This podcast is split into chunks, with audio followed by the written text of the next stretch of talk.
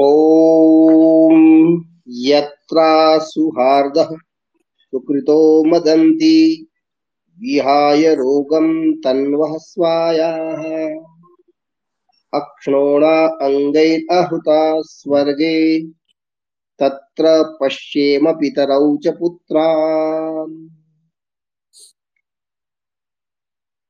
Twitter के माध्यम से जुड़े हुए सभी जिज्ञासु बंधुओं को सादर नमस्ते। संयोजक महोदय और पंडित लेखराम मिशन का भी हार्दिक धन्यवाद। जो अब हम सब मिल करके वैदिक स्वर्ग और नरक की वैदिक परिभाषा क्या है, इस विषय पर मैं अपने कुछ विचार आप लोगों के समक्ष रखूंगा। आशा है कि आप ध्यानपूर्वक सुनें। पहले मैं प्रतिपादन करूंगा, मंडन करूंगा और खंडन की चर्चा अपन बाद में करेंगे। वेद में जिस मंत्र का मैंने उच्चारण किया वह मंत्र अथर्व वेद का है। मंत्र का पद था यत्र, जहां सुहार्दः, उत्तम हृदय वाले, सुकृतः, सत्कर्म करने वाले, स्वायाः तन्वः रोगम विहाय, अपने शरीर के रोगों से मुक्त होकर, मदंती आनंद पूर्वक रहते हैं, अश्लोणा अंगैराहृता, जो टेढ़े मेढ़े अंग वाले नहीं हैं, उस स्वर्गे सुख विशेष से युक्त स्थान में हम अपने पितरौ पुत्रांच पश्येम, माता पिता और पुत्रों को देखे। वेद का यह मंत्र हमें यह बताता है कि स्वर्ग है कहाँ, स्वर्ग कहाँ है और स्वर्ग के चिन्ह क्या है। जहाँ स्वर्ग होगा वहां पर क्या क्या परिस्थितियां होगी, जहाँ नरक होगा उस नरक की परिभाषा क्या है वह भी बताते हैं। स्वह जो है वो सुख को कहते हैं, जिस स्थान पर सुख की प्राप्ति हो। सुख जो है हमारी इंद्रियों का सुख होता है, मन का सुख होता है, उससे आगे फिर आत्मा का आनंद। तो जो आत्मा का आनंद है वह तो समाधि और मोक्ष में प्राप्त होता है। इसलिए अपन वैदिक प्रार्थनाएं जहाँ करते हैं, जैसा कि वेद का एक प्रसिद्ध मंत्र है जिसको महर्षि दयानंद सरस्वती ने संध्या में जिसका विनियोग किया, सन्नो देवी रविष्टये आपो भवन्तु पीतये। तो अभिष्ट और पीति दो प्रकार के जो सुख हैं, तो अभिष्ट कहते हैं संसार के जितने सुख जो इंद्रियों से भोगने के लिए या शरीर के लिए जितने आवश्यक हैं, वे सारे सुख अभिष्ट कहलाते। तो यहाँ जो स्वर्ग है, स्वरितम गीयते स्वह इति सुख नाम, स्वह जो है वो सुख को कहते हैं, और जहाँ सुखों की प्राप्ति हो उसे स्वर्ग कहते हैं। तो और नरक किसे कहते हैं, नरक का स्वरूप क्या है, नरक की परिभाषा महर्षि यास्कर ने निरुक्त में कही है। नरकम न्यरकम नीचेर गमनम नास्मिन रमणम स्थानम अल्पम यप्यस्ति इति, अर्थात जिस स्थान पर, जिस जगह नीचे व्यक्ति का पतन ही पतन होता हो, जिस स्थान पर सुख की किंचित भी अनुभूति न हो, उसको नरक कहते हैं। तो इन दो शब्दों से ही अपन सपने जो है विषय को स्पष्ट कर सकते हैं कि जहाँ सुख विशेष की प्राप्ति कहते हैं और जहाँ दुख की प्राप्ति होती है नरक कहते हैं। दुखाधिक महर्षि आनंद सरस्वती ने अपने प्रसिद्ध ग्रंथ सत्यार्थ प्रकाश के जो 14 समुल्लास लिखे हैं, उन 14 समुल्लासों के अंत में उन्होंने स्वमंतव्यामंतव्य प्रकाश लिखा, अर्थात वो कौन सी मान्यताओं को मानते हैं और किस रूप में मानते हैं। उसमें स्वर्ग और नरक का भी उन्होंने परिभाषा की है। स्वर्ग कहते हैं, स्वर्ग नाम सुख विशेष भोग और उसकी सामग्री की प्राप्ति का है। स्वर्ग उसे कहेंगे जिसमें सुख विशेष का भोग भोगा जाए और उस सुख को भोगने की जो सामग्री जहां उपलब्ध हो उसे स्वर्ग कहते हैं। और नरक जो है उसकी परिभाषा करते हुए स्वामी जी कहते हैं, जो दुख विशेष भोग और उसकी सामग्री जहाँ प्राप्त हो, जहाँ दुखों की प्राप्ति हो, जिन कारणों से, जिन पदार्थों से दुख का अनुभव शरीर को और उसके इंद्रियों को और स्वामी को होता हो, वो स्थान नरक कहलाता है। तो वेद का ये जो मंत्र है वह कह रहा है कि जिस स्थान पर सत्कर्म करने वाले श्रेष्ठ कर्म पहला इसमें एक जो है विशेषण दिया सुहार्द, जहां जिस स्थान में सुहृद लोग रहते, अच्छे हृदय वाले, जिनके हृदय में विशालता और उदारता हो, तुच्छता संकुचित विचार न हो, जिनके हृदय में वसुधैव कुटुंबकम की भावना हो, तो उसे सुहार्द कहा। और सुकृत, जिसके कर्म अच्छे हो, जिसके आचरण श्रेष्ठ हो, जिसका प्रत्येक कर्म शास्त्र सम्मत हो, उसे सुकृत कहते हैं। और फिर कहा मदंती, जहाँ अच्छे हृदय वाले लोग, अच्छे कर्म करने वाले लोग रह करके प्रसन्न होते हैं।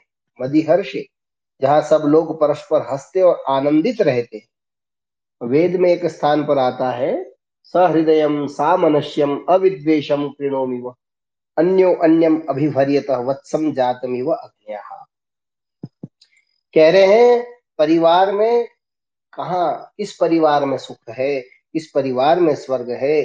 तो अन्यो अन्यम सहृदयम, जिसमें समान हृदय वाले, जिनका मन मिलता हो, हृदय के भाव मिलते हो। और वत्सम जातमिव अग्न्यः, परिवार का प्रत्येक सदस्य एक दूसरे को इस प्रकार स्नेह करता हो जैसे नवजात बछड़े को गाय जो है स्नेह करती है, अर्थात बियाई हुई गाय जैसे अपने बछड़े से स्नेह करती है, ऐसा स्नेह करता हो, ऐसा वात्सल्य का भाव जहाँ हो, वह परिवार जो है स्वर्ग की एक निशानी के रूप में है। चौथी बात मंत्र में कही अथर्ववेद में आरोग्यम, अर्थात परिवार के प्रत्येक सदस्य का शरीर स्वस्थ हो, निरोगी, क्योंकि अपने यहाँ पर कहा है पहला सुख निरोगी काया। और पांचवा विशेषण वहां बताया अश्लोणा अहृता अंगा। कह रहे हैं जहां पर आज आप देखते हैं, हम भी देख रहे हैं, कुछ लोगों के कर्मों के आधार पर मैं एक परिवार से, जो परिवार हमारे यहाँ से जुड़ा हुआ था, वो बहुत बड़े अधिकारी थे, खूब बड़े धनी भी थे, उनकी पत्नी अधिकारी थी, लेकिन परमात्मा ने उनको पूर्व जन्मों को कष्ट के आधार ऐसा बालक दिया जो न बोल सकता था न चल सकता था। वो 15 या 16 वर्ष की अल्पायु में उसका देहांत हुआ। वो लेटा लेटा ही उसको सब कुछ करवाना पड़ा, जन्म से लेकर मृत्यु तक। तो यहाँ पर कहा अहृतः अंगः, जिसके परिवार में कोई विकलांग न हो, मंद बुद्धि न हो, पागल न हो, इस प्रकार का जो परिवार। तो और पितरौ च, जिस परिवार में पिता और पुत्र और पौत्र जहाँ इकट्ठे मिलकर के रहते, वृद्धजन, माता पिता, सास ससुर जो है वो घर की शोभा है। अपनी भारतीय परंपरा में संयुक्त परिवारों का बड़ा महत्व है। तो यहाँ पर कहा कि जहाँ जिनके पितरों की उपस्थिति में पौत्र और प्रपौत्र जो है वो आनंद की क्रीडाएं करते हो, उस परिवार को स्वर्ग कह सकते हैं। और पुत्रान भी कहा, 7 विशेषण इस मंत्र में बताए, पिता पितर भी हो और पुत्र भी। बच्चे जो है आप देखेंगे कि समाज में हम ऐसे परिवारों को भी जानते हैं जिनके पास अथाह धन है, संपत्ति है, वैभव है, शरीर भी स्वस्थ है, लेकिन पुत्र और पुत्रियों के सुख से वंचित है। तो वो सब कुछ होने के बाद भी वो उनका जीवन जो है वो नरक जैसा ही हो जाता है, दुख विशेष से युक्त हो। इसलिए वेद में कहा कि पितर भी हो, पौत्र अर्थात दादा दादी आदि हो, और पौत्र भी हो, अर्थात बालकों से घर भरपूर रहे। तो ये जो 7 विशेषण जहाँ बताए, अच्छे हृदय वाले लोग, अच्छे कर्म करने वाले लोग, परस्पर स्नेह से आनंद से रहने वाले, जिनका आरोग्य उत्तम है, जिनका किसी का अंग भंग नहीं है, विकलांग नहीं है, और जिस परिवार में पितर अर्थात दादा दादी और पौत्र प्रपौत्र हो, ऐसे घर को स्वर्ग का चिन्ह कहा। नीतिकार ने कहा है स्वर्ग स्थिता नाम इह जीव लोके चत्वारि चिन्हानि वसंति गेहे दान प्रसंगो मधुराच वाणी देवार्चनम ब्राह्मण तर्पणम च। चाणक्य जी एक प्रसिद्ध विचारक हुए हैं। उन्होंने अनेकों ग्रंथों की रचना की, उन्होंने अखंड भारत का निर्माण किया, उन्होंने भारत के अंदर फैली हुई जो छोटे छोटे राजा और अराजकता थी, जो शक और हूण विदेशी आक्रांता भारत में आ गए थे, उन सबको भगाने का कार्य किया। उन्होंने शस्त्र के द्वारा देश की रक्षा की, शास्त्र के द्वारा अपने संस्कृति और धर्म की रक्षा की। उनका प्रसिद्ध एक पुस्तक जो है अर्थशास्त्र के नाम से है, हम सब जानते हैं। चाणक्य नीति भी उनका एक प्रसिद्ध ग्रंथ है। उसी चाणक्य नीति में उन्होंने कहा है, स्वर्ग स्थिता नाम यह जीवनों के, कह रहे हैं स्वर्ग में स्थित लोगों के यहाँ उसके चत्वारी चिन्हानी, चार चिन्ह जो है वो मिलते हैं।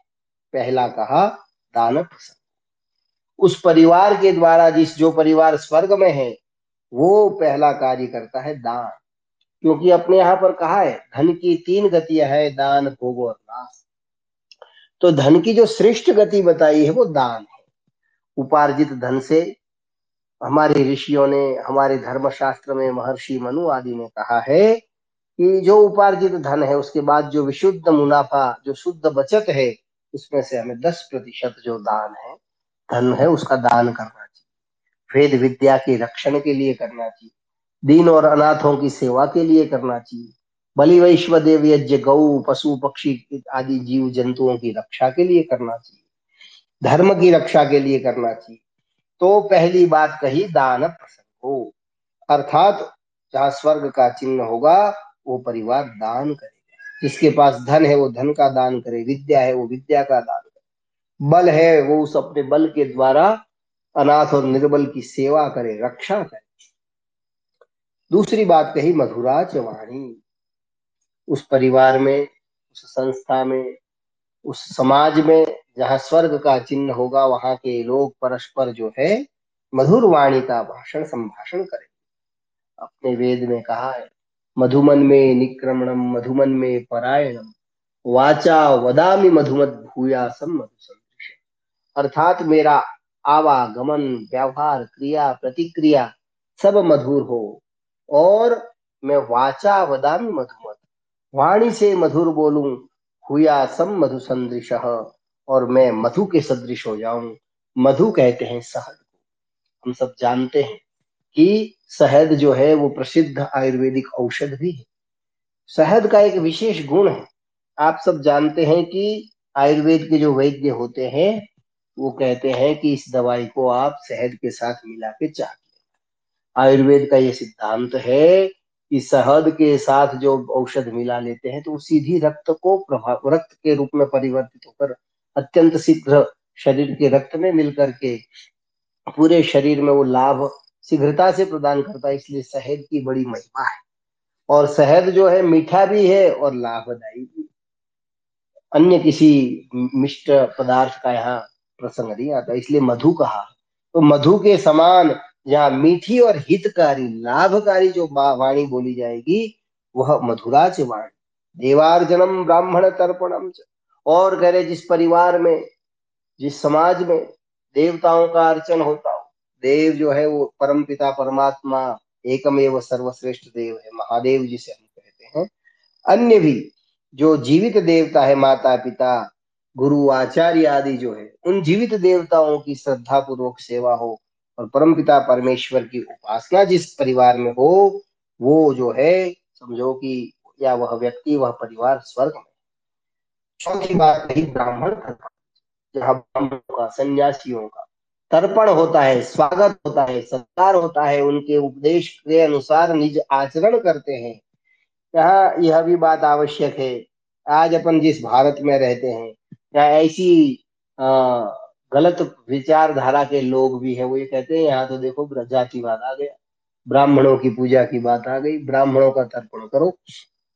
तो ब्राह्मण जो है, जो ब्रह्म को जानता है, जो ब्रह्म विद्या को जानता है, जो ब्रह्म के द्वारा रचित जो वेद विद्या का पंडित है, वह ब्राह्मण है।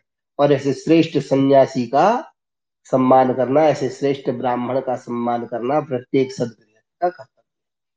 लेकिन एक बात हमें ध्यान में रखनी है कि प्राचीन काल में चार वर्ण थे, ब्राह्मण, क्षत्रिय, वैश्य, शूद्र जो है ये वर्ण है, और वर्ण शब्द का अर्थ होता है वर्णो भिन्नते, जिसका हम वर्ण करते हैं। जिस व्यक्ति ने जिस क्रिया को, जिस कार्य पद्धति को स्वीकार कर लिया, जिस जीविका को जिसमें वो लग गया, वो तो जो जन्म से कोई वर्ण का निर्धारण नहीं होता है, कर्म के आधार पर होता था। इसलिए कहा कि जहां पर ब्राह्मण का सम्मान है, वो जो चार चिन्ह ये बताए, जहाँ दान जहाँ दिया जाता हो, मधुर वाणी का संभाषण जहाँ किया जाता हो, देवताओं की जहाँ पूजा की जा रही हो और ब्राह्मणों का तर्पण किया जाते हैं, उस परिवार को वहां जो है उस स्वर्ग की चिंता है। तो कह रहे नरक किसे कहेंगे? नरक का लक्षण भी चाणक्य जी महाराज ने किया, अत्यंत कोपह, कटुकाच वाणी, दरिद्रताच, स्वजनेषु वैरम, नीच प्रसंगः, कुलहीन सेवा, चिन्हानि देहे नरकस्थिता। कह रहे नरक की भी निशानी बता दी, जहाँ अत्यंत क्रोध हो, वाणी में कठोरता हो, दरिद्रता हो, स्वजनेषु वैरम, अपने ही बंधु बांधवों से वैर हो, नीच प्रसंगः, नीच व्यक्ति की संगत की जाती हो, सेवा की जाती हो, नीच व्यक्ति के यहाँ नौकरी की जा रही हो, कुलहीन सेवा, और कुलहीन व्यक्ति के साथ संसर्ग या उसकी सेवा करना, ये छह लक्षण जो है वो नरक के उन्होंने बताए हैं। तो स्वर्ग और नरक जो है वो इसी धरती पर, इसी घर, अपने घरों को ही हम स्वर्ग भी बना सकते हैं और नरक भी बना सकते हैं। तो अत्यंत कोपह, नरक का पहला लक्षण बताया अत्यंत क्रोध। क्रोध जो है वो पित्त के कारण उत्पन्न होता है। क्रोध और मन्यु में अंतर है। मन्यु कहते हैं, हम वेद में प्रार्थना करते हैं, मन्यु रसी मन्यु मही देवी, हे प्रभु आप मन्यु स्वरूप है, मुझे भी मन्यु से युक्त कर दो। पापी और अधर्मात्माओं पर क्रोध प्रकाशन कर, अन्याय और अन्यायी का नाश करने का कार्य क्षत्रिय का है, वह मन्यु वाला व्यक्ति। तो जहाँ क्रोध परिवार के परस्पर सदस्यों में ना हो, समाज में ना हो, तो क्षमता वाला बनना है, क्रोध न करके मन्यु से युक्त होना है। दूसरी बात कही अत्यंत क्रोध, कटुकाच वाणी, और एक स्थान पर और भी कहा है क्रोधो ही शत्रु प्रथमो नराणाम, देह स्थितो देहम विनाशाय, यथा स्थितः काष्ठगतो हि वह्नि स एव वह्नि निर्दहते च काष्ठम। क्रोध के विषय में ये कहा कि देह स्थितो देहम विनाशाय, ये क्रोध जो है वो हमारे ही शरीर में बैठता है, हमारे ही शरीर से उत्पन्न होता है, हमारे ही शरीर में स्थित है, और वही हमारा प्रथम शत्रु है। जैसे कह रहे काष्ठगतो हि वह्नि, हम सब जानते हैं लकड़ी में अग्नि होती है, लेकिन वो लकड़ी की अग्नि जब प्रज्वलित हो जाती, सैव वन्ही निर्दहते च काष्ठम, वो वन्ही जब प्रकट ज्वल जाती है तो उस लकड़ी को भी जला देती है। इसी प्रकार हमारे शरीर में यदि हम अत्यंत क्रोध करेंगे तो वह क्रोध ही हमारे शरीर को अत्यंत नुकसान और हानि पहुंचाता है। अर्थात क्रोधी व्यक्ति अपना ही स्वयं शत्रु होता है। यह क्रोध रूपी शत्रु शरीर में रहता हुआ व्यक्ति का नाश कर देता है। तो नरक का पहला लक्षण कहा अत्यंत क्रोध। दूसरी बात कही कटुकाच वाणी, कड़वी वाणी। जहाँ कड़वी वाणी व्यक्ति बोलता है वहां निश्चित रूप से जीवन जो है वो नरक अर्थात दुख से परिपूर्ण हो जाता है। महाभारत के विषय में हम सब जानते हैं कि वहां के परिवार में, उस परिवार में दुर्योधन और युधिष्ठिर का जो परिवार था, वो दोनों ही भाई थे, चाचा ताऊ। उनमें जो मतभेद हुए उसमें एक कठोर वाणी बोलना, ये भी एक मुख्य प्रमुख कारण था। आचार्य चाणक्य ने एक स्थान पर लिखा है, कह परह प्रियवादी, जो मीठा बोलता है उसके लिए कोई व्यक्ति पराया नहीं होता है, जो मीठा बोलता है उसके लिए पराया भी अपना हो जाता है। हिंदी के कवि ने भी बहुत सुंदर कहा है, कागा काको धनहरे कोयल काको देत, मीठे वचन सुनाए कर जग अपना कर। कह रहे कौवा क्या किसी का धन थोड़ा हर लेता है, और कोयल किसी को धन दे भी नहीं देती है। लेकिन लोग कोयल से इसलिए स्नेह करते हैं क्योंकि कोयल मीठी वाणी बोलती है। और कौवा जो है कर्कश ध्वनि करता है, इसलिए जो है हम सबको मीठी वाणी बोलनी चाहिए। परिवार में वाचा वदामि मधुमत अर्थात वाणी से एकदम मधुर संभाषण करना है। चाणक्य नीति के जैसा पंचतंत्र है वैसा ही एक हितोपदेश में एक दृष्टांत आता है कि किसी धोबी का गधा जो है उसको खूब वो उसका मालिक जो है बोझ उसको दे देता था, तो बेचारा थक गया था, कमजोर हो गया था, तो और धोबी के पास उसको खिलाने के लिए चारा भी नहीं था, तो धोबी ने क्या कहा, गधे को ओढ़ा देता। अब जो वो गधा जो है रात को जाता, लोग सोचते कि ये तो गधा तो दिखता नहीं, बाघ ही दिखता था। बाघ दिखता था तो लोग डर के अपने खेतों से भाग जाते थे, और गधा जो है खेत में जाके खूब हरी हरी फसल चर के खूब मोटा ताजा हो गया। एक दिन रात्रि में कह रहे हैं वो गधा जो है चर रहा था, और आसपास के जो गांव के और गधे थे उन्होंने भी जो है मस्ती आ गई और चिल्लाने लग गई। तो जब उसकी जाति के स्वबंधु स्वजातीय बंधु जब अपनी ध्वनि जो है करने लगे, तो ये जो खेत किसानों के खेत में जिसमें बाघ की वो गधा भी जो है वो चिल्लाने लग गया और ध्वनि करने लगा, और ध्वनि करके उसकी पोल खोल गई और किसानों ने घेर करके उसका वध कर दिया। इसलिए वाणी का दोष जो है वो बहुत बड़ा दोष है। वाणी के दोष के कारण हम अपने जीवन को नरकमय कर सकते हैं। यदि हम वाणी को वश में कर लेते हैं, मीठा बोलने लग जाते हैं, तो निश्चित रूप से हम स्वर्ग अर्थात आनंद के पात्र बनते हैं। नरक की तीसरी निशानी बताई दरिद्रता। आचार्य चाणक्य ने कहा है, लोक यात्रा दरिद्रता बाधते, अर्थात गरीब का जीवन निर्वाह होना अत्यंत कठिन है। उसकी लोक यात्रा अर्थात जीवन नहीं चल सकता। हितोपदेश में भी कहा है, दारिद्र्याद मरणाद्वापि दारिद्र्यम अवरम स्मृतम अल्प क्लेशेन मरणम दारिद्र्यम मति दुखसा। कह रहे हैं पूरे जन्म भर दरिद्र रहना, दरिद्र रहकर दुखों को सहन करना, ये बहुत बुरा है। इससे तो अच्छा है कि मृत्यु आ जाए, तो थोड़े से एक साथ ही दुख में जो है जीवन समाप्त हो जाए। दूसरी बात कही, आगे चौथी बात कही, स्वजनेषु वैरा, अपने बंधु बांधवों में, अपने स्वजाति में, अपने ही मित्र वर्ग में, अपनी ही विचारधारा के लोगों के साथ वैर भाव रखना, ये नरक का चिन्ह है। सुजन बंधु जनेश्व सहिष्णुता, महर्षि महाराज भर्तृहरि ने भी कहा कि दुर्जन की निशानी क्या है, जो बंधु बांधवों की प्रगति को, बंधु बांधवों की उन्नति को, बंधु बांधव के वैभव को भूल जाता है, वो जो है धन जो अपने भाइयों की प्रगति और उन्नति और उनकी शक्ति को देख करके ईर्ष्या के कारण उसने जो है अपना और पूरे भारतवर्ष का नाश किया था। इसलिए नरक का चिन्ह है स्वजनेषु वैरम, जो अपने ही भाइयों से वैर भाव रखता हो वह भी नरक का चिन्ह ही है। आगे कहा है पांचवा चिन्ह है नीच प्रसंग।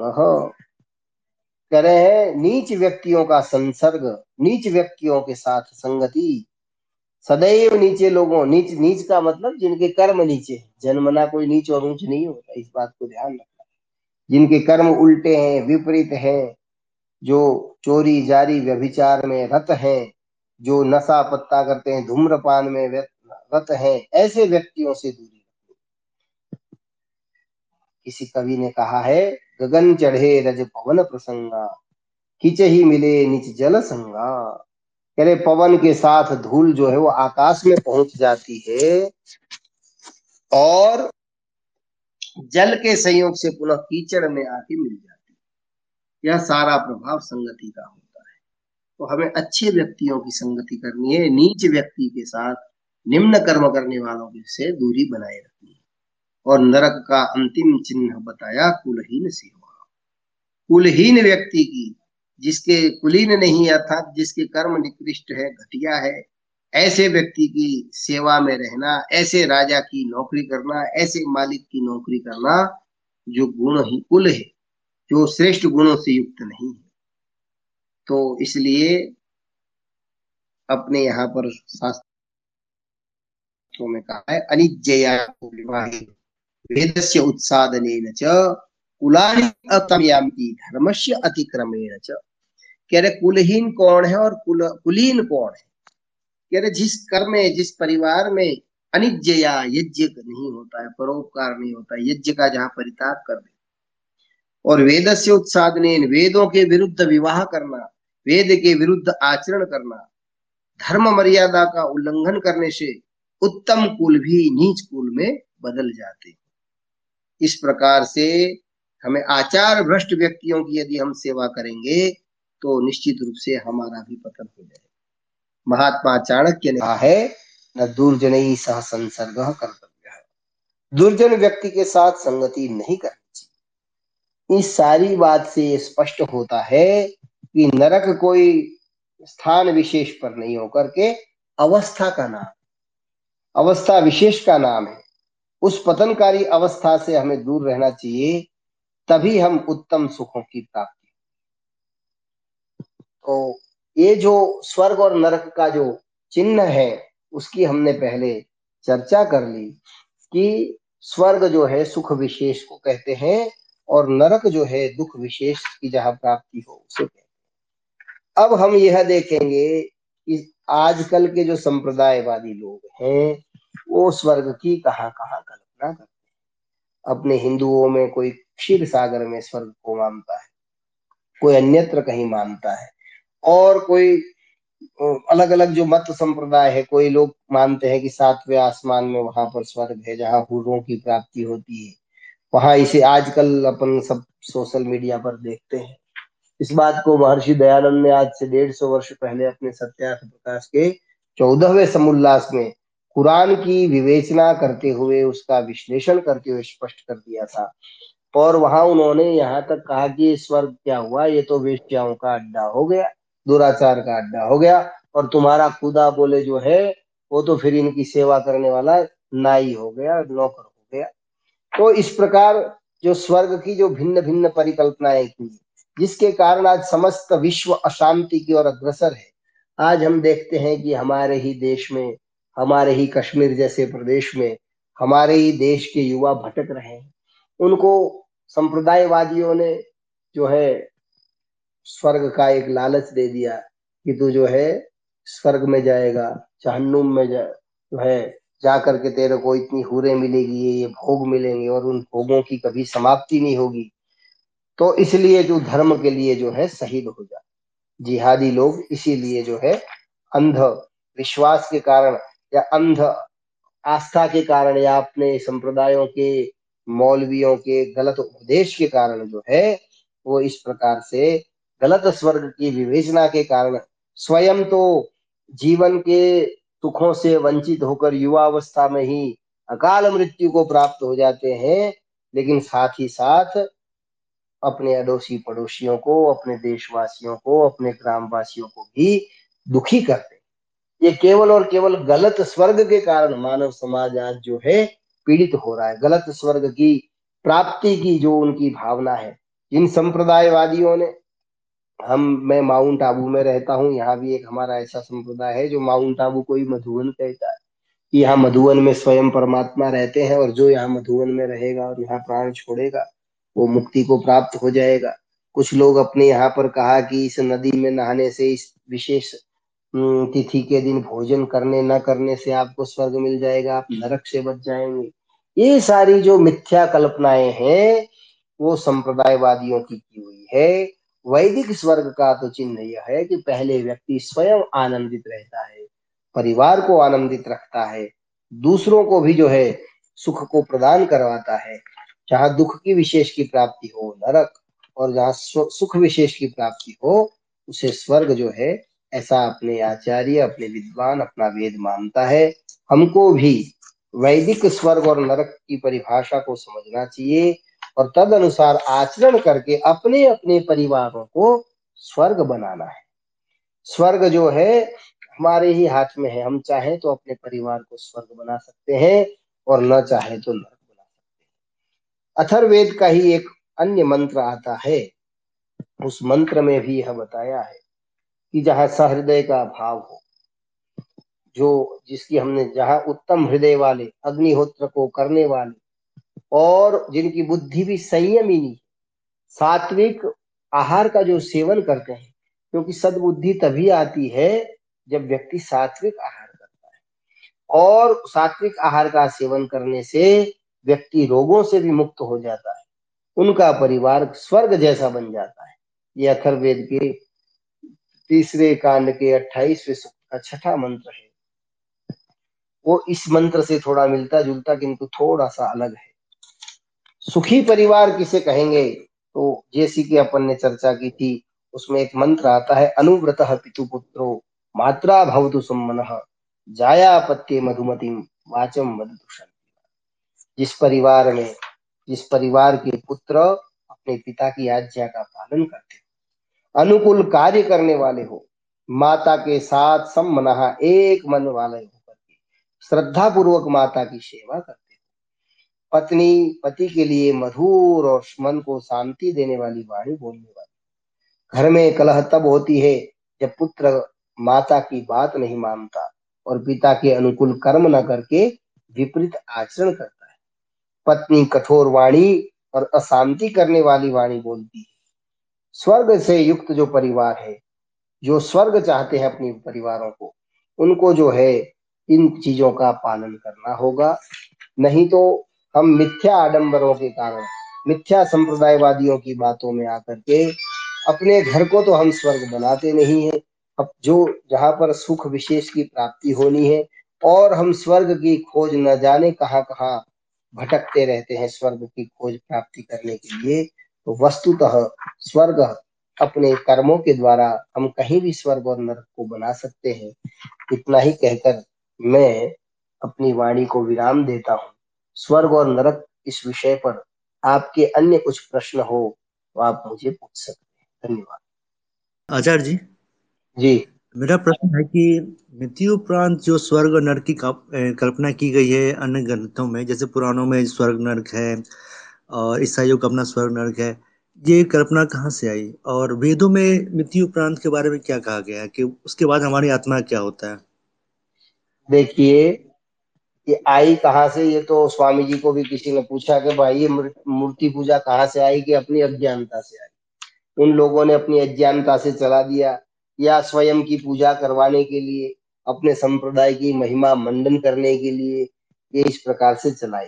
लेकिन वेद में या वैदिक साहित्य में या वैदिक विद्वान ऋषि मुनि यह मानते हैं कि मृत्यु के उपरांत मनुष्य की सीधी सीधी जो है आत्मा जो है वो जन्म ले लेती है, ना कहीं भटकती है ना कहीं जाती है, या कोई स्थान विशेष नहीं है वहां जाकर के कुछ दिन सुख या दुख, स्वर्ग या नरक जो जिसकी ये कल्पनाएं करते हैं वो वहां रहता हो, ऐसा वेद में कहीं भी प्रतिपादन नहीं मिलता है। महर्षि दयानंद ने अपने ग्रंथों में उपदेश, उनके जो उपदेश हुए थे उपदेश मंजरी आदि, वहां भी उन्होंने कहा है कि ये जो इस प्रकार का उनका जो इतिहास से संबंधित उपदेश था उसमें उन्होंने जो देवलोक जो कहा है, महादेव कैलाश जहाँ रहते थे, वो कहते हैं कि विष्णु वैकुंठ में रहने वाले थे और वहीं उनकी राजधानी का नगर था, तो ये सारा हिमाचल का और जो तिब्बत का स्थान था वो देवलोक कहलाता था। विद्वांसो वही देवा सत्यम वही देवा, जो सत्य का आचरण करते हैं, जो जिसका मन वचन कर्म एक जैसा है, ऐसे जो विद्वान है उनको देव कहते हैं। तो कोई स्थान विशेष जो है उसको न मानते हुए इसी प्रकार का आपको मानना चाहिए। आचार्य जी, मोक्ष क्या होता है और इसे कैसे प्राप्त किया जा सकता है? मोक्ष तो एक अलग ही विषय है, स्वर्ग और नरक। स्वर्ग जो है वो सुख विशेष को कहेंगे, नरक दुख विशेष को कहेंगे, और मुक्ति अर्थात छूट जाए, मुसलरी मोचने धातु से मोक्ष शब्द की सिद्धि होती है। दुखों से पूर्णतया निवृत्ति को मोक्ष कहते हैं। अब स्वामी दयानंद सरस्वती जो कि आधुनिक युग के पिछले 200 वर्षों में महान चिंतक हुए हैं, हमारे जो प्राचीन धर्म ग्रंथ थे उसके परम विद्वान थे, वेदों के प्रकांड पंडित थे। स्वामी जी ने अपने अमर ग्रंथ सत्यार्थ प्रकाश के 9वें समोल्लास में विद्या विद्या बंधन और मोक्ष विषय की व्याख्या। मुक्ति किसे कहते हैं, स्वामी जी ने स्वयं प्रश्न किया कि जो मुक्ति किसको प्राप्त नहीं होती, कह रहे जो बद्ध है, जो बंधन में फंसे हुए। और मुक्ति किसे कहेंगे? कह रहे जहां सब प्रकार के दुखों से निवृत्ति हो जाए। और मोक्ष जो है, जैनों की मुक्ति में सिद्धशिला पर व्यक्ति रहता है। स्वामी जी ने 12वें समोल्लास में जहाँ जैन मत की विवेचना की है वहां यह किया है, जहां वहां पर यह कहा है कि इनकी मुक्ति भी है कि यदि मोक्ष मुक्ति वाली आत्मा है वो भी सिद्धशिला पे जाएगी। तो सिद्धशिला कितनी है? कह रहे उसकी कुछ उन्होंने कल्पना की है कि 14 लाख जो है किलोमीटर में वो फैली हुई है। तो स्वामी जी ने कहा वो भी तो एक सीमित स्थान हुआ, उससे बाहर नहीं जाएगा क्या? अपनी मुक्ति का स्वरूप में यह होता है कि जैसे ईश्वर सर्वव्यापक है वैसे ही जो मुक्त जीवात्मा है वो मुक्ति प्राप्त करने के बाद ईश्वर जैसे सर्वव्यापक है वैसे ही वो ईश्वर की समस्त व्यापकता में वो जहाँ चाहे निर्विघ्नता से भ्रमण करता है, आनंद का उपभोग करता है। और परांत काल तक अर्थात 36,000 बार जब तक दुनिया बनती और बिगड़ती नहीं है, 4 अरब 32 करोड़ 31 नील 10 खरब 40 अरब वर्ष तक जीवात्मा मोक्ष में रहता है। मुक्ति किसको कहते हैं? स्वामी जी ने उत्तर देते हुए वहां कहा था, मुंचंती पृथक भवंती जना यश्याम सा मुक्ति, जिसमें छूट जाना हो, जिससे दुखों से पूर्ण निवृत्ति हो, उसको मुक्ति कहते हैं। और मुक्ति कैसे प्राप्त होती है? तो उसका उत्तर भी बहुत स्पष्ट है, परमेश्वर की आज्ञा पालन करने से, अर्थात वेद विहित कर्मों के करने से। जिन कर्म कर्तव्यों का वेद में विधान किया है और जिनका निषेध किया उनको नहीं करना है, जिनको करणीय कर्म है उनको करना है। अधर्म, अविद्या, कुसंग, कुसंस्कार, बुरे व्यसनों से अलग रहना, सत्य भाषण, परोपकार, विद्या, पक्षपात रहित न्याय और परमेश्वर की स्तुति, प्रार्थना, उपासना अर्थात योगाभ्यास करने, विद्या पढ़ने पढ़ाने और धर्म से पुरुषार्थ कर ज्ञान की उन्नति करने इत्यादि साधनों से मुक्ति होती है। धन्यवाद। हाँ जी, आवाज आ रही है? यदि किन्हीं और सज्जन के प्रश्न हैं तो पूछ सकते हैं। आज हमारी माता जी भी जुड़ी है, उनको हम नमस्ते करते हैं। उत्कर्ष जी भी जुड़े हैं, उनको आशीर्वाद प्रदान करते हैं। गौरव जी जुड़े हैं जी। जी, एक और प्रश्न है, क्या मनुष्य को जीता जी पता चल सकता है कि उसे मुक्ति मिलेगी या क्या होगा? ये तो पता नहीं चलता है, लेकिन वो तो अपने कर्तव्य, यद्यपि कुछ चीजें ऐसी है जो स्वयं अनुभव कर सकता है व्यक्ति।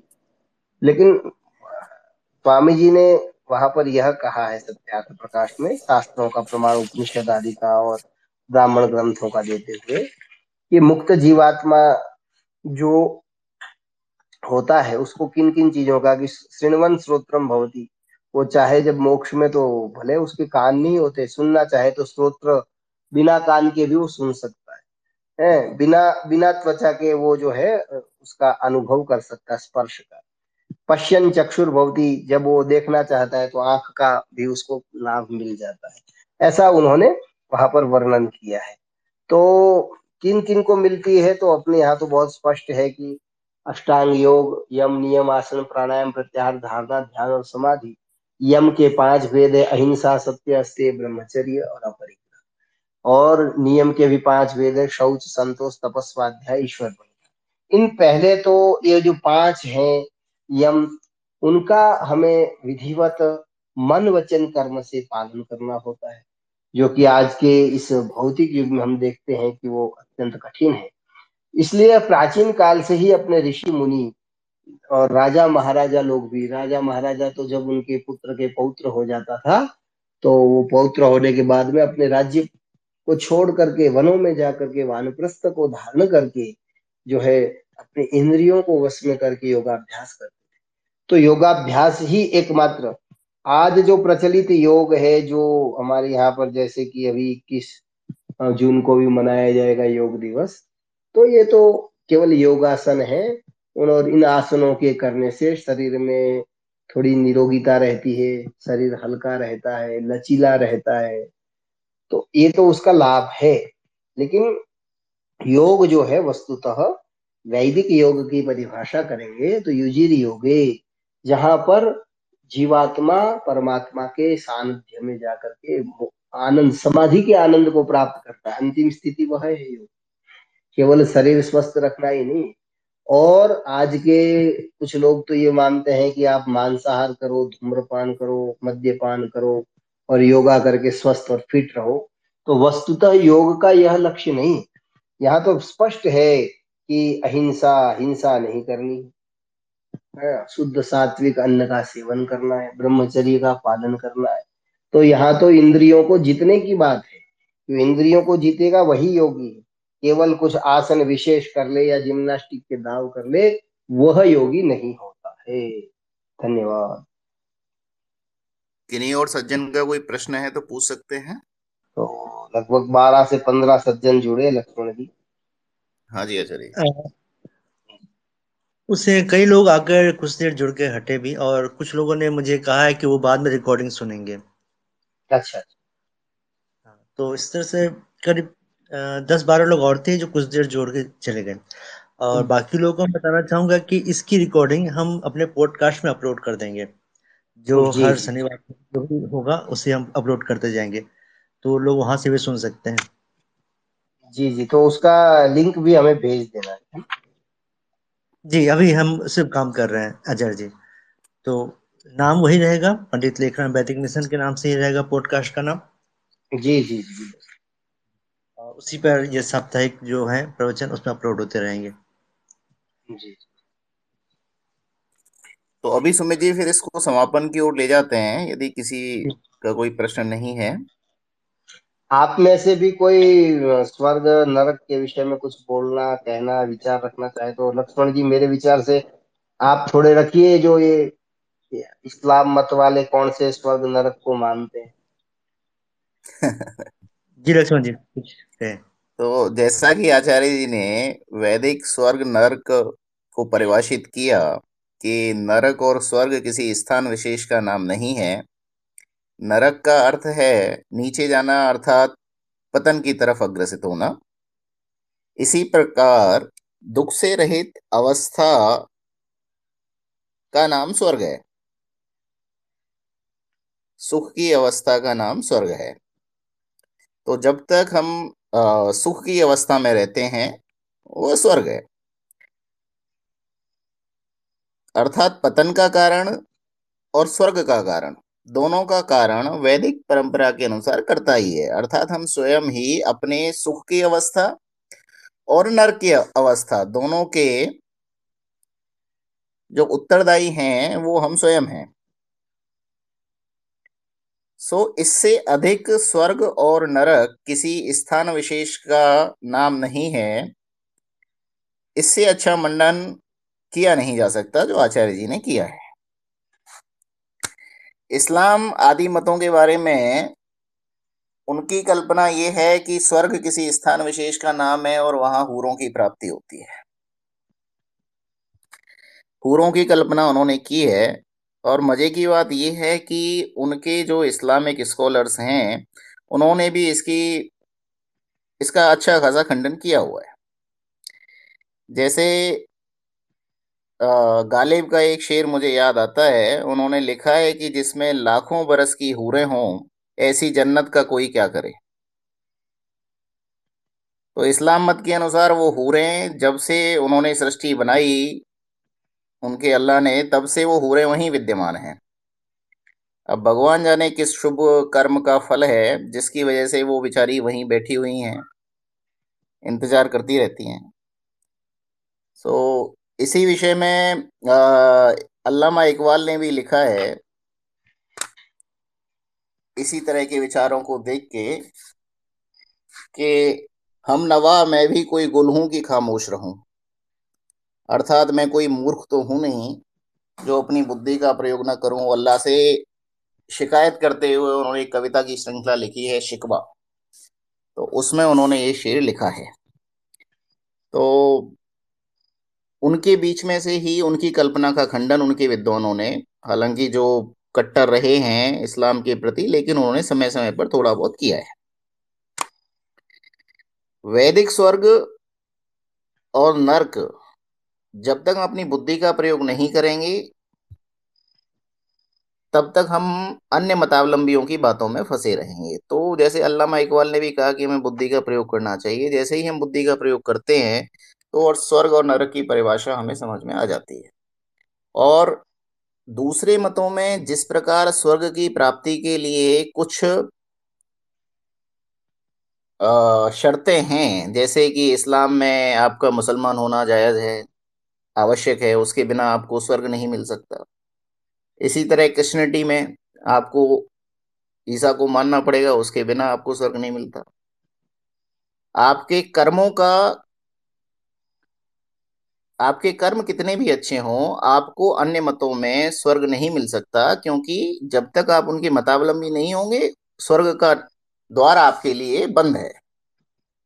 लेकिन वैदिक स्वर्ग इससे बिल्कुल विपरीत है।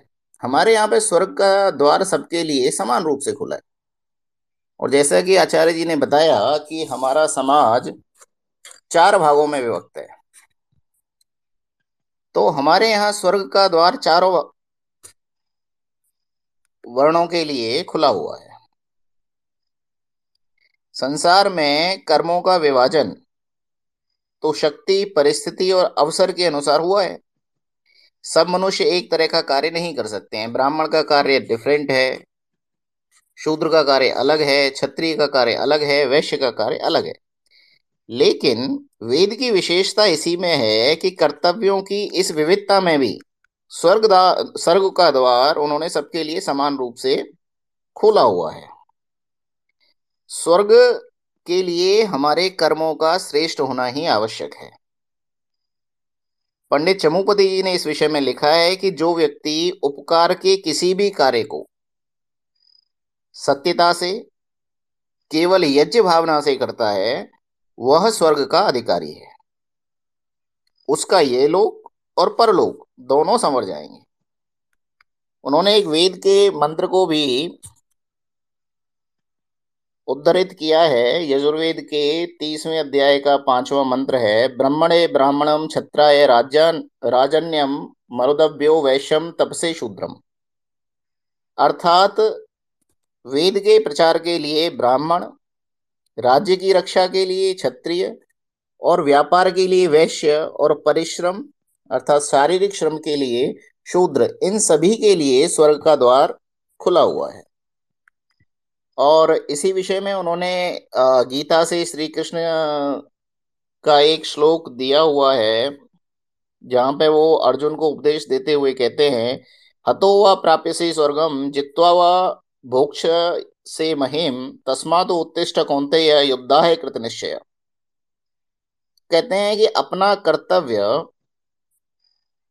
उसमें लिखते हैं कि यदि तू मारा गया तो स्वर्ग को प्राप्त करेगा, विजयी हुआ तो राज्य का आनंद उठाएगा, अतः ओ कुंती पुत्र युद्ध का दृढ़ निश्चय करके उठ। तो अन्य मतावलंबियों से हमारे स्वर्ग की परिभाषा डिफरेंट है।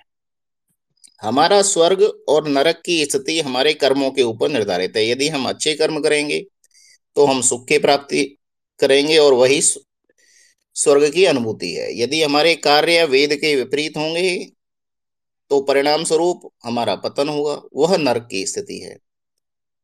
तो अल्लामा इकबाल की बात को मानते हुए कि हम नवा मैं भी कोई गुल हूँ कि खामोश रहूं, हमें अपनी बुद्धि का प्रयोग करते हुए स्वर्ग की प्राप्ति के लिए सदा प्रयासरत रहना चाहिए। मैं आचार्य ओम प्रकाश जी का, सुमित जी का अत्यंत आभारी हूँ, जो उन्होंने इस कार्यक्रम का आयोजन किया। आचार्य जी ने हमारा मार्गदर्शन किया। और ज्योत्सना माता जी को नमन कि आज वो हमारे कार्यक्रम में आई। नमस्ते। और आप सबका भी बहुत बहुत धन्यवाद जो हमारे श्रोतागण हैं, क्योंकि वक्ता अकेला तो क्या बोलेगा और क्या सुनेगा। आप सब श्रोतागण जो इतना अमूल्य समय निकाल करके इस संगोष्ठी में भाग लिया, ये तदर्थ आप सबका भी हार्दिक धन्यवाद। हम सब मिलकर के एक श्रेष्ठ समाज की संकल्पना करें, अपने व्यवहार से, अपने वाणी से, अपने वचन से इस धरती को और प्रत्येक घर को स्वर्ग बनाएं, ऐसा हमें प्रयास करना चाहिए। परमपिता परमात्मा हम सबको ऐसी सद्बुद्धि और सामर्थ्य प्रदान करे जिससे हम शीघ्र ही इस धरा से अन्याय, अभाव और अशांति को नष्ट करके, अज्ञान को नष्ट करके ज्ञान, धर्म और न्याय का साम्राज्य स्थापित हो। प्रत्येक घर स्वर्ग बने, प्रत्येक व्यक्ति का जीवन स्वर्गमय हो, प्रत्येक राष्ट्र स्वर्गमय हो, प्रत्येक देश सुखी हो। ऐसी भावना करते हुए आज के इस विषय को अपन यहाँ करते हैं। आप सबका बहुत धन्यवाद। सुमित जी, अविनाश जी की रिक्वेस्ट आई हुई है, मैं अप्रूव नहीं कर पा रहा हूँ, मैंने कर दिया है। अच्छा। अभी कई लोगों की रिक्वेस्ट आई थी कि आप लोग को सवाल पूछना चाहते हैं तो पूछ सकते हैं। नमस्ते आचार्य जी। नमस्ते जी। हाँ, मुझे ये पूछना था, जैसे फिलहाल जैसा कल पुराणों में बताते हैं कि हर युग में धर्म बढ़ता जाता है, तो कलयुग का भी दिख भी रहा है इसी तरीके से कि वक्त तो मतलब अधर्म की परिभाषा हो रखी है, तो इसका कुछ अंत है या पूरा कलयुग ऐसे ही चलेगा? यही नरक ही बन जाएगी या पृथ्वी?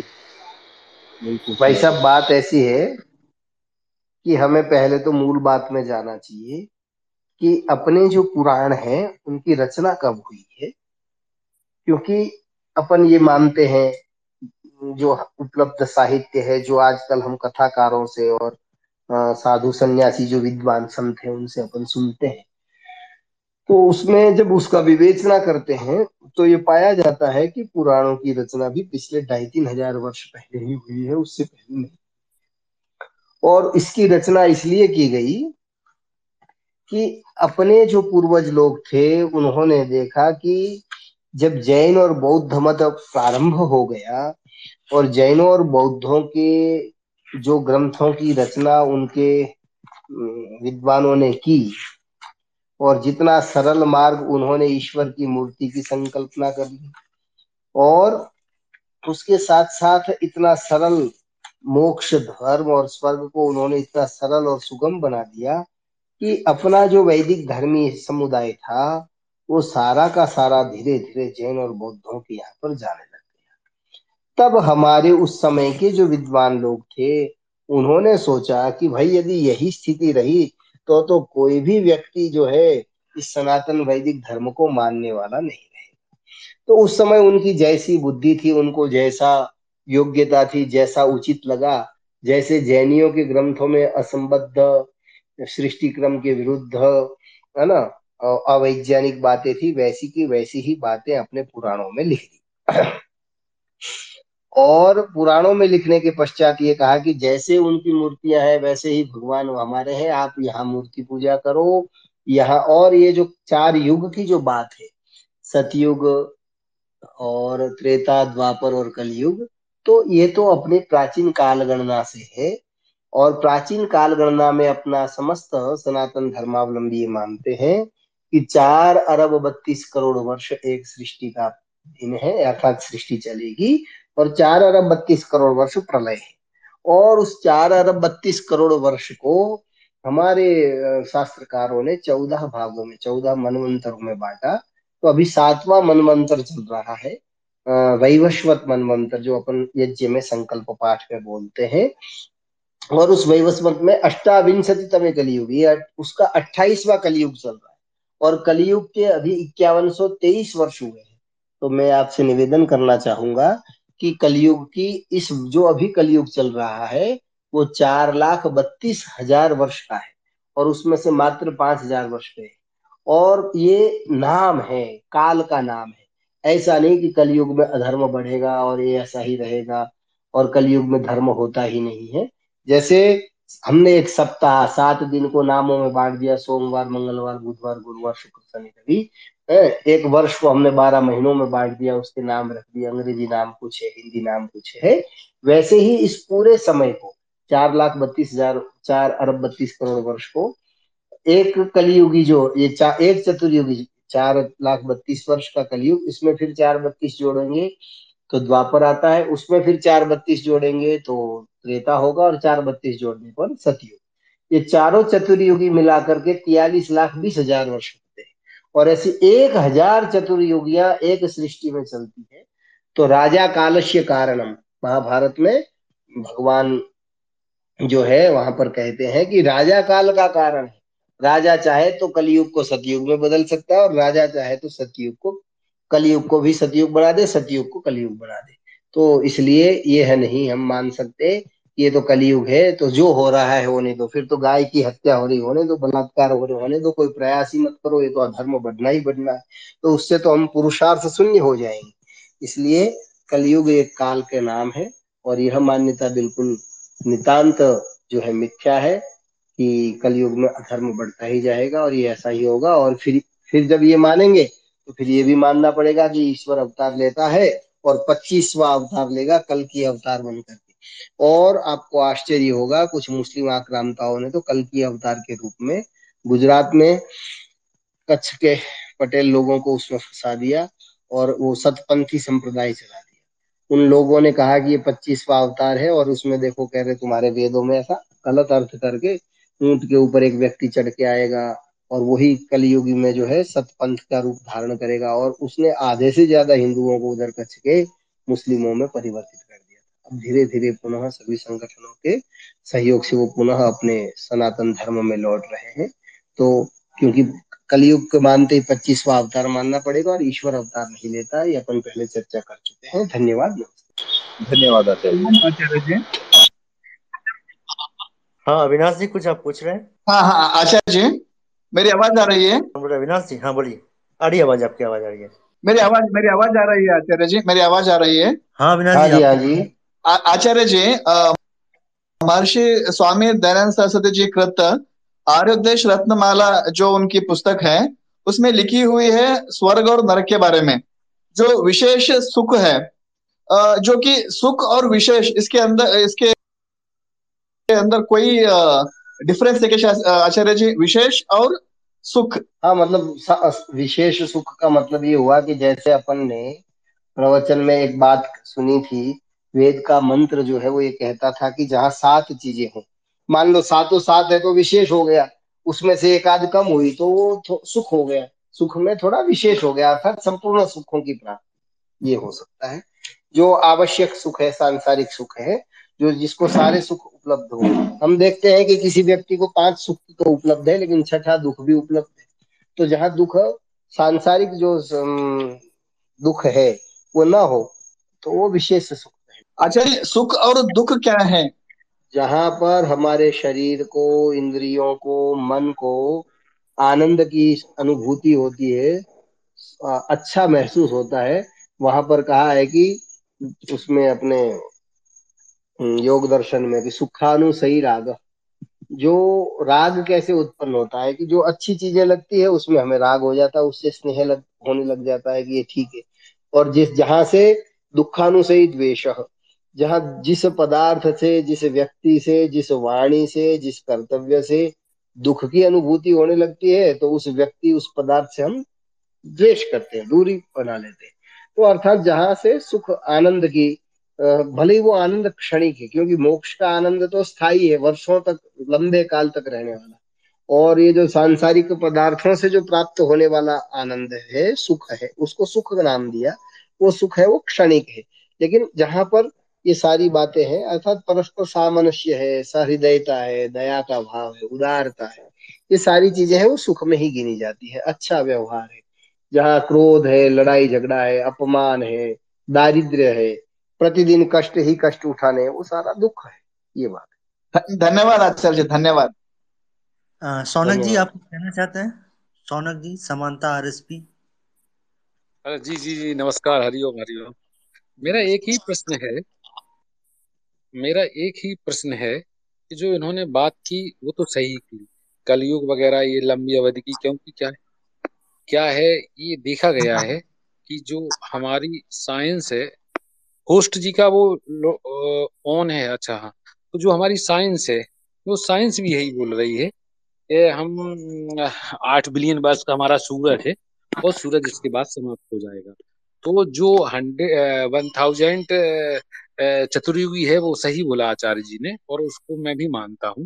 लेकिन एक बात यहाँ थोड़ा सा हमें लगता है कि जो हमारा वेद है वो वेद हमारे मंदिरों में क्यों नहीं आ पा रहे? वेद में जो मंदिर हैं, मंदिरों में हमारे वेद का सत्संग क्यों नहीं हो पा रहा? आ नहीं पा रहा है का मतलब कोई लाके रखना नहीं, रखे तो हैं मंदिरों में, लेकिन मंदिरों पे उस पे चर्चा नहीं हो पा रही है। मंदिरों पे उस पे हम लोग उस पे विषय पे बात नहीं कर पा रहे क्योंकि मंदिरों में सत्संग नहीं हो रहा है। हमारे मंदिरों में हमें ये गलती हो गई है कि हमने सत्संग के लिए अलग से स्थान नहीं बनाया, मूर्ति बनाते गए तो उससे कोई फायदा नहीं हुआ, हमारी समाज को ज्ञान नहीं हुआ, हमारे बच्चों को, हमारी बहनों को, हमारी माताओं को जो बैठती हैं उनको तो कोई ज्ञान ही नहीं हो पाया वेद का। इसलिए मेरा आपसे सब लोगों से निवेदन है कि इस पे विचार करें कि क्यों नहीं हो पा रहा हमारे। धन्यवाद। हरि। देखिए, जो आपने ये प्रश्न उठाया समानता जी, ये बहुत ही अच्छा सुझाव आपने दिया है और यही वो गलती है जो हमसे होती रही। प्रारंभ में लोग स्वामियों के, संतों के सत्संग सुनने के लिए जाया करते थे, उनसे मार्गदर्शन लिया करते थे, लेकिन वर्तमान अवस्था में हिंदुओं ने वो अब मूर्ति वाले मंदिर में जाते हैं, माथा टेकते हैं और वहां से चले जाते हैं। तो वर्तमान स्थिति में उन्हें क्या करना है, धर्म को कैसे अपने व्यवहार में अंगीकार करना है, समाज में किस तरह रहना है, क्या डायरेक्शन लेनी है, वो जानने की ना तो उनकी इच्छा है, ना उनको ऐसा कोई मार्गदर्शन देने का कोई साधन है मंदिरों में कि वो अपने जीवन को कैसे नियंत्रित करें, किस दिशा में लेके जाएं। और ना ही, मुझे नहीं लगता अधिकतर में वो जो पुजारी हैं उनमें भी इतनी योग्यता है कि वे उनके जीवन को एक निश्चित दिशा में ले जाने का कार्य कर सके। वहीं विपरीत अवस्था में आप देखेंगे जो इस्लाम है, उनके पास एक बहुत अच्छा टूल है शुक्रवार की नमाज का। वो पहले नमाज पढ़ते हैं, फिर तहरीर होती है, मौलाना बताता है कि देश में क्या हो रहा है, विदेश में क्या हो रहा है और उन्हें क्या करना है। उनके इस टूल की वजह से सारे एक देश में कभी भी आग हुआ तो कैसे लग जाती है, क्योंकि ये उनके पास एक साधन है। तो आपने बहुत अच्छा सुझाव दिया, हम सभी को इस बारे में विचार करना चाहिए कि कैसे हम साधुओं से, संतों से, आचार्यों से अपने आप को जोड़ें और कैसे इस दिशा में प्रगति करें, जिससे कि हम अपने देश को, अपने जीवन को, अपने परिवार को उन्नति की तरफ अग्रसर कर सकें। कुछ सज्जन और भी पूछना चाह रहे हैं। हाँ, पूछिए आप लोग। आचार्य जी नमस्कार जी। सर जी, मेरा सवाल एकदम सिंपल सा है थोड़ा, वो है कि हम मंदिर क्यों जाते हैं? देखिए, इसमें मान्यवर बात ऐसी है कि अपनी जो सनातन धर्मियों की पूजा पद्धति है पिछले 3000 वर्षों से, वो मंदिर मार्गी हो चुकी थी, जैनों के कारण हुई है। और उसमें ऐसा नहीं कि सारे लोग मंदिर मार्गी हैं। आज भी हम लोग, जो हमारा संगठन है, यद्यपि हम तो अपने आप को सनातनी ही मानते हैं, वैदिक ही मानते हैं। और वेद में जो कुछ लोग ये कहते हैं कि साहब आप आर्य समाज वाले लोग जो हैं वो जो है मूर्ति पूजा का खंडन करते हो, वेद में तो सगुण उपासना भी है और निर्गुण उपासना भी है ना। अब सगुण और निर्गुण उपासना है, निश्चित रूप से है, हम भी मानते हैं कि सगुण और निर्गुण उपासना है। अब प्रश्न आगे ये उत्पन्न होता है कि सगुण किसे कहते हैं और निर्गुण किसे कहते हैं। अब हम लोगों ने क्या समझ लिया, हमारे समाज ने क्या समझा है कि सगुण का मतलब जो है अपना साकार के रूप में मान लिया, निर्गुण का मतलब उन्होंने निराकार के रूप में मान लिया। तो हम लोग भी जब साधु संतों से, विद्वानों से मिलते हैं तो वो कहते हैं कि आपकी पद्धति है, आप ध्यान करते हैं, मंत्र का चिंतन करते हैं, ईश्वर का उपासना करते हैं, बहुत अच्छा है, लेकिन विद्वान लोग हैं आप, इसलिए आप ऐसा कर सकते हैं, साधारण आदमी तो ऐसा कर नहीं सकता, तो साधारण आदमी के लिए मूर्ति का अवलंबन आवश्यक है, ऐसा वो हमको उत्तर देते हैं। तो सगुण का अर्थ ये होता है कि ईश्वर में जो गुण है, जैसे ईश्वर दयालु है ना, ईश्वर न्यायकारी है, ईश्वर सचिदानंद स्वरूप है, ईश्वर सर्वव्यापक है। तो सर्वव्यापक, न्यायकारी, दयालु आदि नामों के द्वारा जब हम ईश्वर की भक्ति करते हैं कि हे सर्वव्यापक सर्वांतर्यामी परमेश्वर, आप मुझे सद्बुद्धि प्रदान कीजिए, ये सगुण उपासना हुई। और निर्गुण उपासना क्या हुई? जो गुण सगुण मतलब गुणेन सहित, जो गुण ईश्वर में है, तो न्यायकारी, दयालुता, आनंदिता, है ना, अजर, ये जो है गुण है। और कुछ गुण ईश्वर में नहीं है, जैसे वो अमर है अर्थात वो कभी मरता नहीं, अजर है वह कभी बूढ़ा नहीं होता है, निराकार है वो आकार रहित है। जब हम ये इस प्रकार के जो ईश्वर में गुण नहीं घटते हैं उन गुणों के द्वारा जब उसकी उपासना करते हैं तो वो निर्गुण उपासना कहलाती है। तो मूर्ति पूजा का जैसा कि कहा कि जैनियों ने जब प्रारंभ कर दी तो हमारे उस समय के जो भी अपने धर्मगुरु धर्माचार्य थे उन्होंने भी प्रारंभ कर दी, क्योंकि देखिए हम में से आज भी जैन बंधु आज हमारे से भी बहुत सारे जुड़े हुए हैं, लेकिन प्राचीन इतिहास तो यही बताता है कि भगवान शंकराचार्य को भी कुछ जैन और बहुत जैनों ने मिलकर के ही मात्र 26 वर्ष की अल्पायु में ही उनको जहर दे दिया था। शंकराचार्य जी ने अपने जीवन के एक छोटी सी, उनको एक परमात्मा ने उम्र दी थी 26, 27, 25 वर्ष की। उस दौरान उन्होंने अनेकों शास्त्रार्थ करके अनेकों बौद्ध पंडितों को और बौद्ध धर्मावलंबी जो सन्यासी उनके थे भिक्षुकों को पराजित किया था कि आपका नास्तिकवाद गलत है। तो आस्तिकवाद की उन्होंने आस्तिकता का जबरदस्त स्थापना की थी, वो भी हमारे आदरणीय और पूज्य हैं। उन्हीं शंकराचार्य जी ने एक पुस्तक लिखी है परा पूजा, एक छोटी सी पुस्तक है। उस परा पूजा का आज अपने समाज से, अपने धर्माचार्यों के मुख से अपन सुनते नहीं। आप जरूर उसको पढ़िएगा परा पूजा को। उसमें बहुत स्पष्ट शब्दों में भगवान शंकराचार्य कहते हैं कि ईश्वर तो निराकार है, सर्वगुण है, संपन्न है, उसका आह्वान कैसे करूं, उसको मैं लेपन कैसे करूं, उसको मैं चंदन कैसे दिखाऊं, उसको चंदन का लेपन कैसे करूं, दीपक कैसे दिखाऊं। तो हमारे यहाँ पर प्राचीन काल से ही निराकार ईश्वर की ही पूजा का है। आज के युग में लोग ये मानते हैं कि कुछ जो व्यक्ति ध्यान नहीं करता है, उपासना नहीं करता है, तो वो मंदिर में जाता है तो उसको थोड़ा मानसिक शांति की अनुभूति होती है कि भाई चलो एक एकांत स्थान में आए, और उसकी जो मान्यता थी उसके आधार पर वो ये मानता है कि मैंने ये सत्कर्म किया, उससे उसको मानसिक शांति मिलती है। लेकिन जो व्यक्ति निराकार ईश्वर की उपासना करता है उसके लिए वो कुछ नगण्य है, कुछ भी नहीं है। और देश को मूर्ति पूजा से बहुत सारी हानि हुई है, और ये हमारा दुर्भाग्य रहा कि हमने महर्षि दयानंद और आर्य समाज को केवल एक ही बात से नकार दिया कि वो तो मूर्ति पूजा का खंडन करते, मानते ही नहीं। कबीर ने मूर्ति पूजा का खंडन किया, शंकराचार्य ने किया, दादू ने किया, गुरु नानक ने किया, हमारे जितने समाज सुधारक हुए उन सब ने किया। बाद में उनके अनुयायियों ने उनकी ही मूर्ति बना करके पूजना शुरू कर दिया। तो वो उन महापुरुषों की त्रुटि नहीं थी, उनके अनुयायियों की थी। इतना ही कहूंगा, धन्यवाद। धन्यवाद आचार्य जी। अलामा जी, आप कुछ कहना चाहते हैं? हाँ, प्रणाम आचार्य जी। बाद में मेरा छोटा सा प्रश्न है। एक वीर गति को लेके शास्त्रों में लिखा है कि जो युद्ध में अपने प्राण त्याग तो उनको स्वर्ग मिलता हो, तो को बुद्धि और सुख के पक्ष में कैसे समझा जाए? जैसे कोई आतंकवादी हो वो भी समझ रहा होगा अपने मन में कि मुझे जन्नत या कोई स्वर्ग प्राप्त होगा, और हम भी समझें कि धर्म की रक्षा के लिए भी हम लड़े तो हमें भी स्वर्ग प्राप्त होगी। तो वो इस स्वर्ग की परिभाषा के परिप्रेक्ष्य में इसको कैसे समझा है? और दूसरा प्रश्न जो मेरा है वो मोक्ष के बारे में मैंने पढ़ा है कि इसके भी 5 प्रकार होते हैं। एक तो सायुज्य मुक्ति है, दूसरी सालोक्य, सारूप्य, सामीप्य। तो ये मोक्ष जो है वो पढ़ने में तो स्वर्ग जैसे ही लगते हैं, तो उनमें क्या अंतर है अगर तो? धन्यवाद। मैं पूरा प्रश्न आपका समझ नहीं पाया, अंतिम जो जरूर, क्योंकि आवाज ध्वनि कट कट के आ रही थी।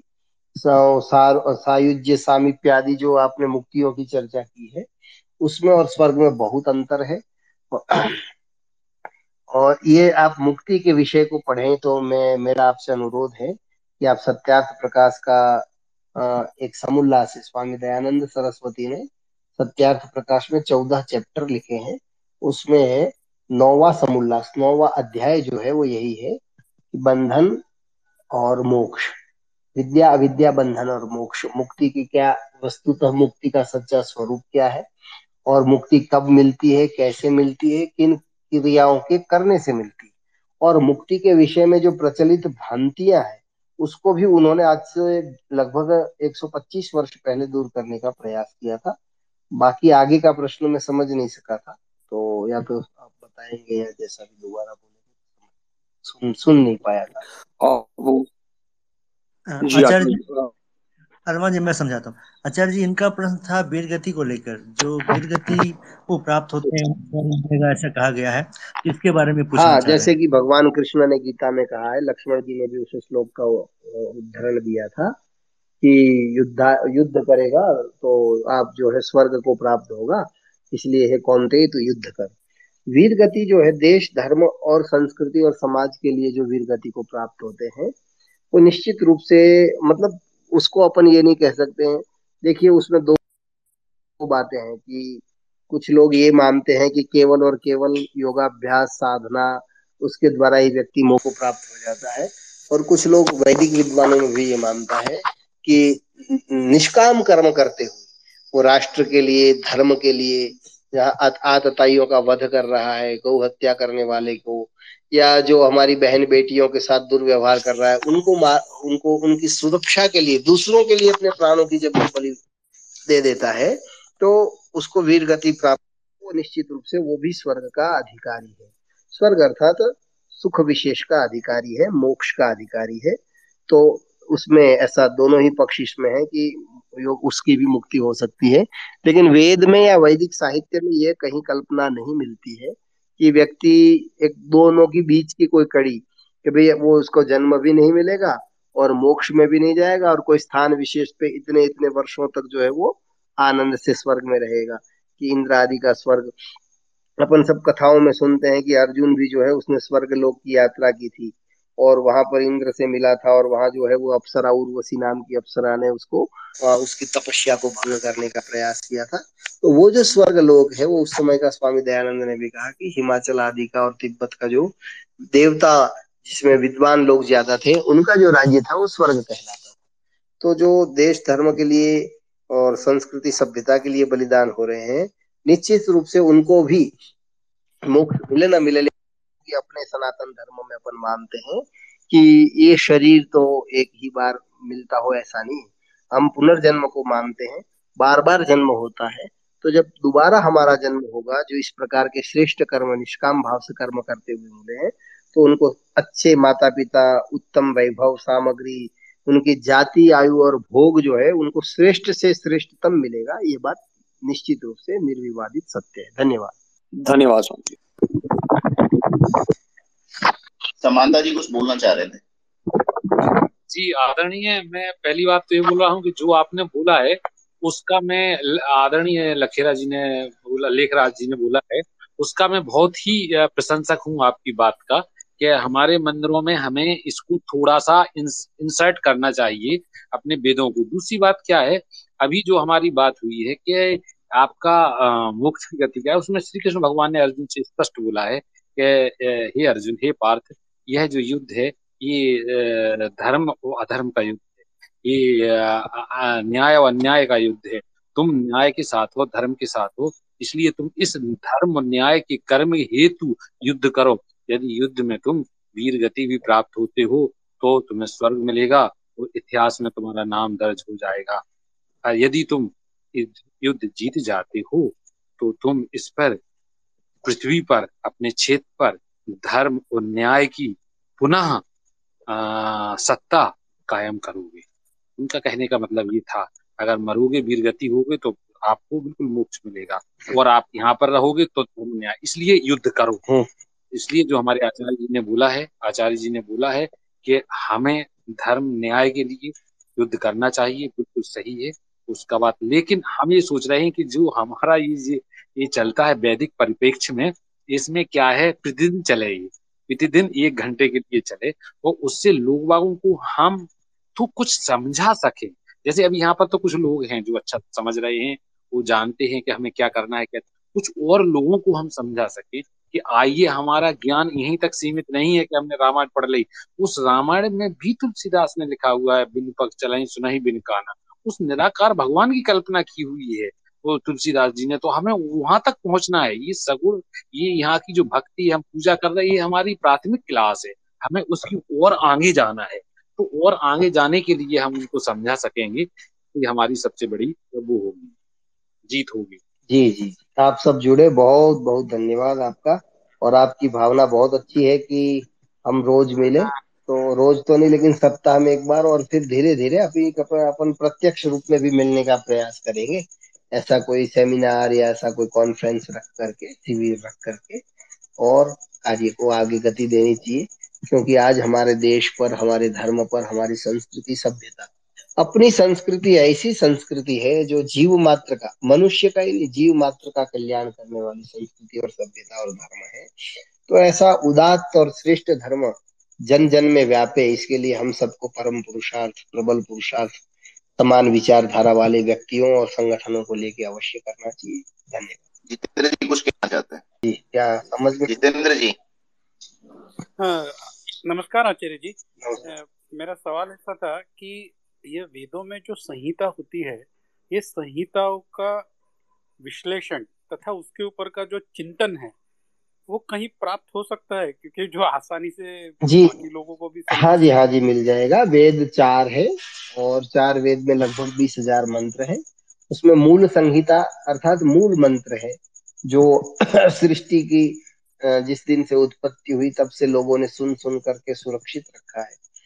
आज भी हमारे ऐसे बहुत सारे ब्राह्मण परिवार है जो परंपरा से उसको सस्वर कंठस्थ करते हैं और उसमें एक मात्रा का भी अंतर नहीं आने देते हैं। तो मूल वेद भी आपको मिल सकते हैं जिसमें संहिता पाठ है, पद पाठ, घन पाठ, रस पाठ युक्त है, जो केवल संस्कृत भाषा में, और उसका हिंदी अनुवाद भी बहुत सारे विद्वानों ने किया है। और आज हमें आश्चर्य होता है कि हमारे धर्म को विदेशी व्याख्याकारों की दृष्टि से कोई मैक्स मूलर के वेद भाष्य को पढ़ रहा है जहाँ अश्लीलता, हिंसा, व्यभिचार, पशु बलि ऐसा सब लिखा हुआ है, और जो सच्चा वेद भाष्य हमारे विद्वानों ने किया है, स्वामी दयानंद ने भी यजुर्वेद का और ऋग्वेद के 7 मंडल का किया, उसके बाद भी अनेकों विद्वानों ने किया है, तो आपको मिल जाएगा। गोविंद राम हासानंद से, प्रहलाद कुमार धोलमल से आप मेरे को भेजेंगे तो मैं आपका मोबाइल नंबर या आपको वहाँ का पता दे दूंगा। आप ऑनलाइन भी, घर बैठे भी आप मंगा सकते हैं वैदिक साहित्य को। बहुत सारी अच्छी अच्छी पुस्तकें आपको घर पर भी उपलब्ध हो। जरूर जरूर आचार्य, धन्यवाद। अब समापन की तरफ बढ़ते हैं जी, या किसी का कोई प्रश्न है तो पूछ सकते हैं। वैसे आप ऑनलाइन भी पढ़ सकते हैं जितेंद्र जी। पंडित लेखराम वैदिक मिशन ने वेदों को ऑनलाइन किया है onlineved.com पे। कृपया डीएम हो सकता है वो लिंक मुझे, या हमारे ग्रुप में रख सकते हैं आप, तो उसको मैं आप मेरे प्रोफाइल में देख सकते हैं, उसके लिंक मेरे प्रोफाइल में। धन्यवाद, धन्यवाद। अच्छा, अब हम समापन की तरफ बढ़ते हैं। सभी लोगों ने अपने, आज का सेशन अच्छा रहा, इंटरेक्टिव था, सभी ने शंका समाधान किए। नमस्ते।